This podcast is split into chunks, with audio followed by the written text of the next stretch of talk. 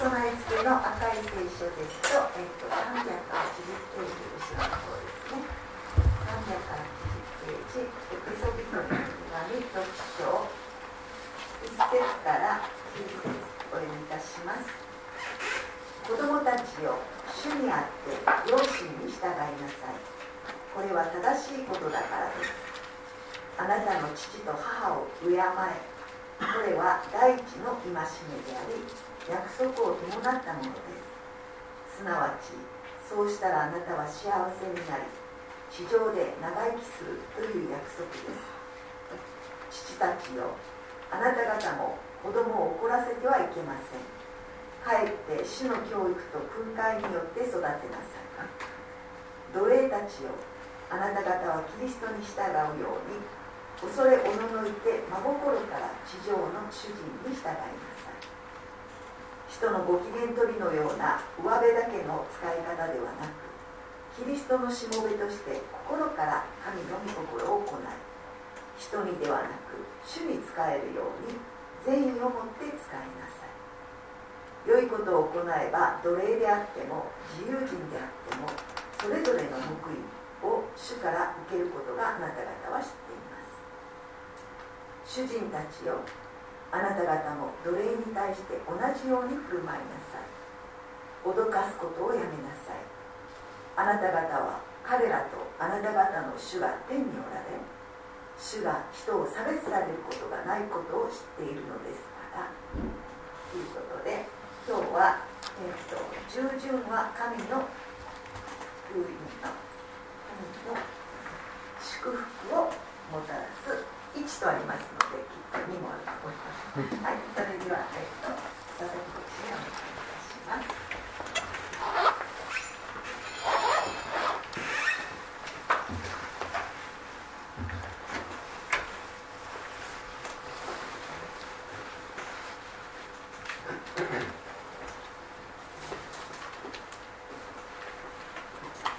え、ー、先ほどですね、えー、アシュリーさんがえメッセージをしてくださってですね。わあとても日本語が上手だなというふうに感心しました、えー、本当にあの、まあ、私たちもまだまだ若いんですけどももっと若い方々にですね、えー、もうメッセージもですねあと通訳もですね、えー、神様から与えられている賜物をですね、えー、どんどんどんどん、えー、用いていっていただけたらなというふうに思います。あの応援したいと思いますねえっと、え今日従順がもたらす神の祝福ということでですね、えー、丸1ですね。1で2があるんですね。であのエペソの6章1節から9節。まあ2021年の夏頃からずっとエペソをあのエペソ人への手紙をやってるんですけどももうそあのあと2回ぐらいしたらもう終わることができるかなと思うんですね。で今日は6章の1節から9節で、えー、こうメッセージの準備をしてるんですね。あこれは1回じゃこうあの収まらないなということで2つに分けました。で今日は1ということですね。お話していきたいと思います。エペソの5章、えー、今日は6章なんですけどもその前に5章のところではですね5章の後半では夫と妻の関係について、えー、お話ししました、え、人間関係の祝福っていうのはですねえー、夫と妻の関係からですね始まると言っても、えー、良いのかもしれません。で聖書の中でですね夫と妻の関係というものがキリストと、えー、教会の関係に比べられるようにですね、えー、夫と妻の関係というのはとても重要で、え、土台となる関係です。でそこに根ざす程度によって神様の祝福はですね私たちの人間関係に反映されるんだと思うんですね。まあ、神様の祝福っていうのは夫と、えー、妻の関係だけじゃないですからね、まあ、そのことは言っておきたいと思いますけれども。であのキリストが教会を愛し、えー、その応答として教会がキリストに従うように夫が妻を愛しその応答として妻があ夫に従う。でそのような環境の中で子供たちが育っていくと子供たちのうちにはきっとですね愛また従順。そういったことがですね受け継がれていくんだと思います。で常に夫が愛する方で妻が従う方でなくても構わないんですね。でとにかく夫と妻の間に愛または従順こういったお手本があるならば子供たちはそれを吸収してそれを土台にして生きていくことになるんだと思います。で聖書の言葉に従うということはですね本当にあの知恵あるものがですねする選択だと思うんですね。えー、何かすごくチャレンジ的なことを言ってきたんですけどもあのけれども人間の自我っていうのは聖書の言うことをなかなか受け入れられない受け入れられない受け入れられない時がありますよね。まあそれは私自身も皆さんも経験したことがあるかと思うんですけどもまあそのためあのいろいろな問題も生じます。で私自身あの私の自我が今までどれほど多くの神様から受けることのできる、え祝福を踏み潰して受け損なってきたかということを思うんですね、えー、神様にもっと従える自分であったならもっと神様の祝福をですね受けることができたのにとも思うんです。しかしそうだとしてもそうだとしてもでもですね本当にこれは希望なんですね。神様は許しの神様なんですね。そしてまた神様は恵みの神様なんですね。それゆえ私たちには限りなく神様に聞き従うことを選択するチャンスがですねいつでもあるんです。その段階においてですね。ですからまず私たちは自我があって神様に従うことが難しいものだということをですねまずこう認める必要があるかなというふうに思うんですねで私たちは神様に従うことにおいて、えー、時々失敗します。時にはですねそれを繰り返してしまうんですね。それでも神様の恵み恵みによって、えー、何度でも神様に立ち返る選択が私たちにはできます。たとえ失敗したとしても再度神様に従う決心をすることが私たちにできるベストの、え、選択だと思います。で私たちが再び神様に従って従順へと舵を切り替えるならその先にはあきっとですね神様の祝福が待ってるんですね。で前置きはここまでしておいて今日の聖書箇所を見ていきたいと思うんですけども1節から3節ですね。子供たちを主にあって両親に従いなさい、えー、これは正しいことだからです、ね、子供たちをえー、主にあって両親に従いなさい。これは正しいことだからです、えー、主にあってというところがキーなのかなと思うんですけどもあの夫と妻の関係の、えー、次に来るのは子供と親との関係ですね、えー、まあ、例外はあるかと思うんですけども大体夫と妻の関係が良ければ、えー、子供と親との関係も良いものです。これを聞くとまあとても耳が痛いんですよね。ででもでもですね大丈夫なんですね。完璧に良い関係というのはですね実際ありえません、えー、なぜなら人は皆ですね罪人だからなんですね。で誰でも必ず欠点もあるし落ち度もあります。子供たちはあでもですね子供たちはですね結構厳しいんですね。鋭い観察力でいつも大人を見てるんですね。大人のやってしまう矛盾をですね、えー、発見するんです。気がするんです。子供がだんだんだんだん大きくなってくると大人の言ってることと行っていることの、えー、その間にですね矛盾をですね、えー、発見します。そしてですねとても厳しいですね評価をですね下すんですね。子供たちにとって重要なのは大人の言葉以上に大人の、えー、行動なんですね。子どもたちは行動を伴わない、えー、大人の言葉をですね、え、見分けます。どんなに素晴らしい聖書の言葉を子どもたちに教えたとしても大人がその聖書の言葉に従っていないならば子どもたちは聖書の言葉をですね軽く扱うように、なってしまうかもしれません。ですから神様はですね子どもたちに言うんですね、えー主にあって上司に従いなさい。これは正しいことだからです。というふうにですね、まあ、人間はですね、まあ、所詮不完全なものです。で神様はそのことを心得た上で 子供たちに言うんですね。親が良くても悪くても神様は主にあって親への従順な心をですね子供たちにですね望んでるんですね。なぜならばそれは祝福の約束をですね伴うからなんですね。3節にですねそうすればあなたは幸せになりそうすればっていうのはあ両親を両親に従うな従うならばですね、えー、そうすればあなたは幸せになりその土地であなたの日々は長く続くという約束、まあ、そういうのがあるわけなんです。親への従順な心は子供たちに神様の祝福をもたらす。まあ俗なというか普通に言うと幸せをもたらす。ですね。それに対して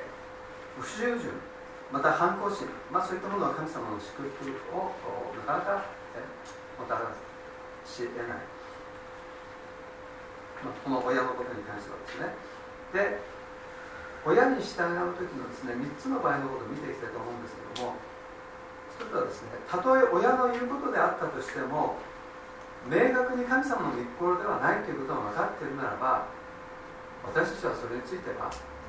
というか子供たちはですねそれについては従うべきではないですよね。神様の御心でないことを従ってはいけないですよね、まあ、だから主にあってっていうのは親の言うことが主の御心ならばあるいは正しいことであるならば、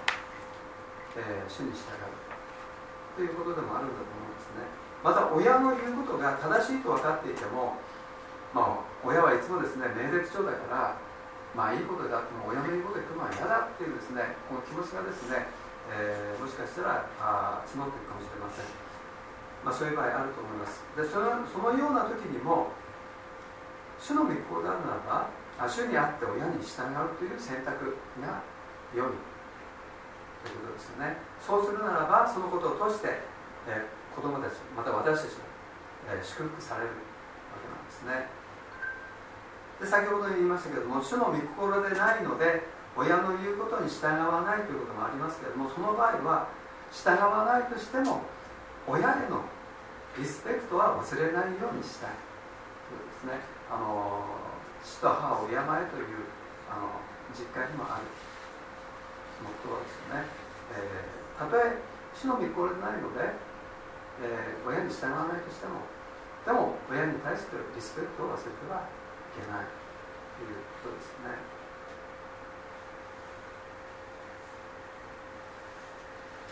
まあちょっとそのことについて言うならあの、まあ、私もあの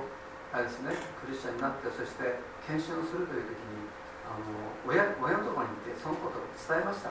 もう親はもう、えー、大反対ですね、えー、もうあのもう、えー、あなたたちと付き合わないわみたいなあところもあったんですけどもまあ、私自身振り返るとその時親を、えリスペクトすることができたかどうかちょっと疑問なところもありますけども、まあ、できる限り、まあ、その後もちゃんとあの親との、え関わりを持っていって、えー、まあ、私なりにリスペクト、えしていたの親をリスペクトしていたのかなとは思うんですけども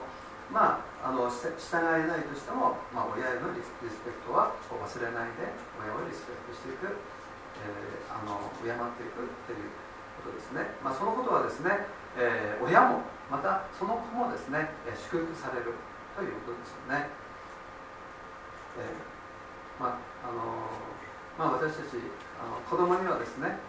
えー、あれですね、え主にあって、えその親の上を行くですね選択をしてほしいなというふうに思います。で4節、4節は父たちを自分の子供たちを怒らせてはいけません。父たちを自分の子供を怒らせてはいけません。むしろ主の教育と訓戒によって育てなさい。まああの女性の地位がまだ認められていなかったそういった時代においては父は家庭において絶対的な権者でした、まあ、現代においてはですねちょっと、えー、変わってきてますね。かなり変わってきてるんじゃないかなと思うんですけども女性も男性と同じように権者としての役割を社会の、えー、中でですね担っています。実際的にですね。また家庭においても女性は母親として母親として子供たちに対してえー、権威ですね。親としてのその、えー、権威を、えー、権威権威者としてのこの役割をですね、え、担っているわけなんですね、まあ、ですから4節は父親に対してだけではなくて母親親に対してですね。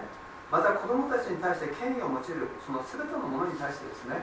語られている言葉であるとそのように私は受け取っています。でここでは子供たちを怒らせないようにというふうに、その権威者たちに言ってますね。自分の子供たちを怒らせてはいけません、ね、広く言ったらあ子供たちを怒らせないように進めています。どうでしょうね。あの私親は子供たちを怒らせることなく育てて、えー、来ることができたでしょうかね。まあ、その点について私が問われればもうあのはいとは言えないですね、えいいえとしかあ言うしかないですね、え子供をです子供ですね、え実際に怒らせてしまったことがああったからですねあのまああの具体的なことは言いませんけどねえっと子供をですね怒らせてしまったことがあるんですねえーまあ、本当にそのことをですね悔やみましえー、もう悔やみましたけどもただ言い訳になるかもしれないですけども怒りがですね習慣になるほどまで子供を怒らせなくてよかったなというふうに思いますしまた信頼関係が壊れるほどまでに怒らせなくて、えー、怒らせなくてよかったなとも思います。でも私たちはですね子供を育てる育てる時にその子供たちの内面どんな気持ちが支配的になっているのかということをですねとてもあの注意しなくちゃああいけないなあの必要があるなというふうに思います、まあ、子供たちのその心の中内面というのはあ習慣的なものですね。習慣的なものです。いつも怒りが内面を、えー、支配しているならばその子は一生怒りのその気持ちに、えー、苦しまなければならない。かもしれない。またですねいつも恐れが内面を支配しているならばその子は一生その恐れによってえ苦しまなければならないかもしれない。怒りとか恐れその気持ちがですね長い間子供たちのその内面にあり続けるならば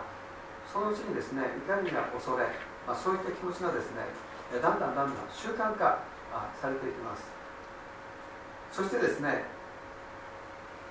怒る原因がないにもかかわらず怒りっぽくなってしまったりとかまた恐れるほどのことでもないにもかかわらず一旦スイッチが入ってしまうともう恐れてしまう。あのそういったこともあり得るんですよねですから子供を怒らせることがあったとしても怒り続けるそういった環境、まあ、作らないように気をつけなければならないということもあると思いますね。で子供たちの心のうちに否定的な感情施策そういったものじゃなくて肯定的な感情また施策がですね、え支配するように、えー、ですね、祈り祈りたいですしまたそのようにですねできる限りのことをしていけたらなというふうに思います。まあ実際大変ですけどね。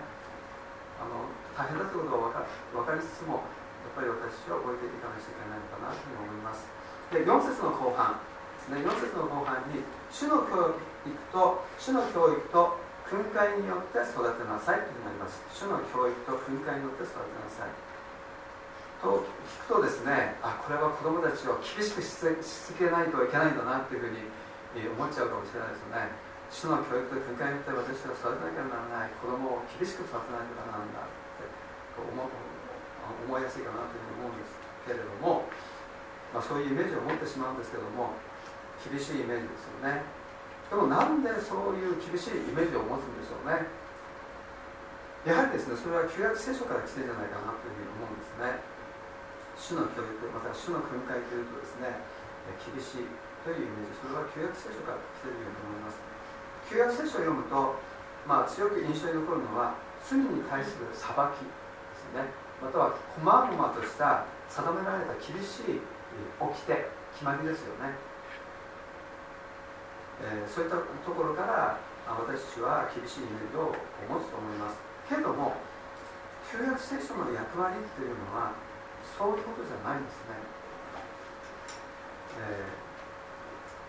ー、旧約聖書の役割は罪の現実を示すこと、えー、また罪の裁きから人々を救うための救いの道を示すこと。なんですね。その救いの道っていうのはイエス・キリストですね。でイエス・キリストの救い主でありその救い主へと導くことがあ旧約聖書の役割なんですね。旧約聖書はまた立法は養育係であるということがあ新約聖書に書いてあります。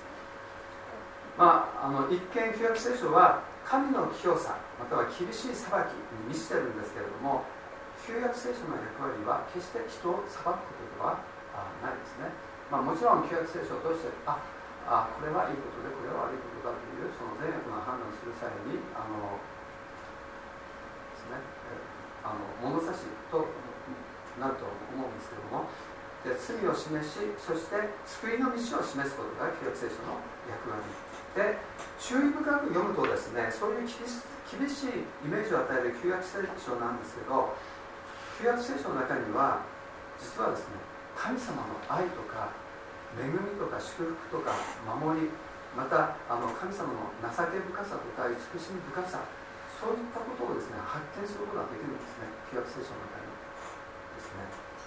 またですね私たちが人として豊かに生きるために大切な知恵とか知識をですね旧約聖書の中に見つけることができます、まあ、それらは子どもたちのための良き教育となりますしまた訓戒と、えー、なるわけなんです私たちはあそういった良き教育その訓戒を与えることのできるその旧約聖書のですね教えであるとかまた人物を通してであるとかまた出来事を通してであるとか、まあ、そういったことをですね子供使って子どもたちにですね上手にですねあの教えて、えーえー、かなくてはいけないのかなというふうに思います。で主の訓戒によって、えー、しては良いことと悪いことまた善悪について、えー、子供たちにきちんと教えるということも必要だと思います。またはあ何ですかあしてして良いことと悪いことだけじゃなくて、えー、あれですね本当にこれをすると本当に、えー、人々に対して人々を助けることができるそういった言葉もですね旧約聖書の中にはたくさんあります。えっと主の教育とはとても厳しいものという印象がありますけれども決してそうではないということですね、えー、私たちはしっかり覚えていかなくちゃいけないなというふうに思います。私たちは正しい神感を持つということが必要だと思います。そのためには、えー、一番良いのがイエス様を通して神様がどういうお方かということを知ることだと思うんですね。イエス様は子供たちに対してどういう態度をとっていたでしょうか？子供たちがイエス様に近づいてきた時えそんなことありましたよね？新約聖書を読むと。子供たちがイエス様に近づいてきた時誰かがですね？そのお母さんまたお父さんでしょうかね、えー、子供を抱いてですね。またあまたあ手を取ってですねイエス様の方に向かって、えー、来たんですね。近づいてきたんですね。そしたら弟子たちはですね近づくなって言ってですね叱ってですね、えー、さま、それを妨げようとしたんですね。そしたらそれを見たイエス様はあこの弟子たちを戒めました。そんなことしたらダメだよってですね、えー、子供たちを、えー、自分のところにイエス様のところに連れて行きなさい。その邪魔をしてはいけませんというふうに弟子たちを戒めました。そしてイエス様は近づいてくる子供たちをですね喜んで抱いてですねそして受け入れたんですね。そして頭に手を置いてですねそして子供のために祈りました、まあ、イエス様はですねそのようなお方なんですね、えー、子供たちへの配慮があるまたは愛があるお方です。決してですね子供たちを怒らせたり、えー、子供たちを落胆させたりするようなですね態度はイエス様には見ることはできません。で4節の初めに自分の子供たちを怒らせてはいけませんというふうに書いてありますよね。で私たちはどんな時にも子供たちがまあ、怒らせてしまうことはあるかもしれないけれども怒り続けるようなそういった状況ですね。作らないように、えー、気をつけていきたいと、えーまあ、特にですね、えー、あのこれからあお父さんお母さんになろうとしている方のですね、まあ、気をつけるとあのいいのかなというふうに思います。で旧約聖書にしても新約聖書にしても神様の言葉は子供を怒らせるようなものではないんですね。かえってその逆です。子供たちが穏やかに成長するように神様は働かれます。ただ神様の言葉を用いる私たちの方私たちの態度とかまたは姿勢そこに問題があるかもしれません。そこに問題があるならば子供たちに怒りとか反抗心を起こさせてしまうことがあるかもしれません。まあそうならないように私たちはイエス様から学び続けていきたいなというふうに思います。で聖書の言葉は私たちにとって、えー、霊の糧です。その霊の糧を食べた後は正しく消化される必要があるんですね。正しく消化されるために私たちはどうしたらいいかというと私たちはそれを、実行する。従う。実行へと進めていくということですね、えー、つまり聖書の言葉をやっていく従うということですよね。でそれを重ねていくならば私は少しずつ少しずつキリストのに似たものと変えられて成長していくんでしょうね。で私たちには先ほど言いましたが自我ありますね。罪あります。私にも自我があり罪があります。ですから時には従えないこともあるんですね、えー聖書の言葉神様の言葉に従えないこともあります。でもそれによってですね神様の愛が私たちから離れていくということもないですし子供たちから離れていくということもありません。かえってそういった難しさを感じたことのある私たちだからこそ、え子供たちの気持ちをですねよく分かってあげることができるんだと思います。私たちは自分にできないことをですね、え子供たちにですね、え求めないようにしたいと思うんですね。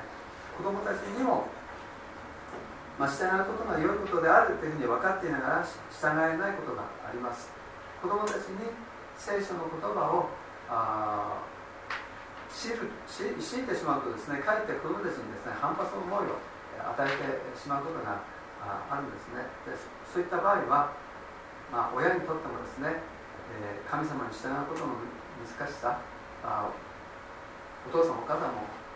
神様に従うことが難しいことがあるんだよってことをですね言ってあげるともしかしたら子供も、え、その点楽になるのも、え、しない、え、しれないですよね、まあ、率直に、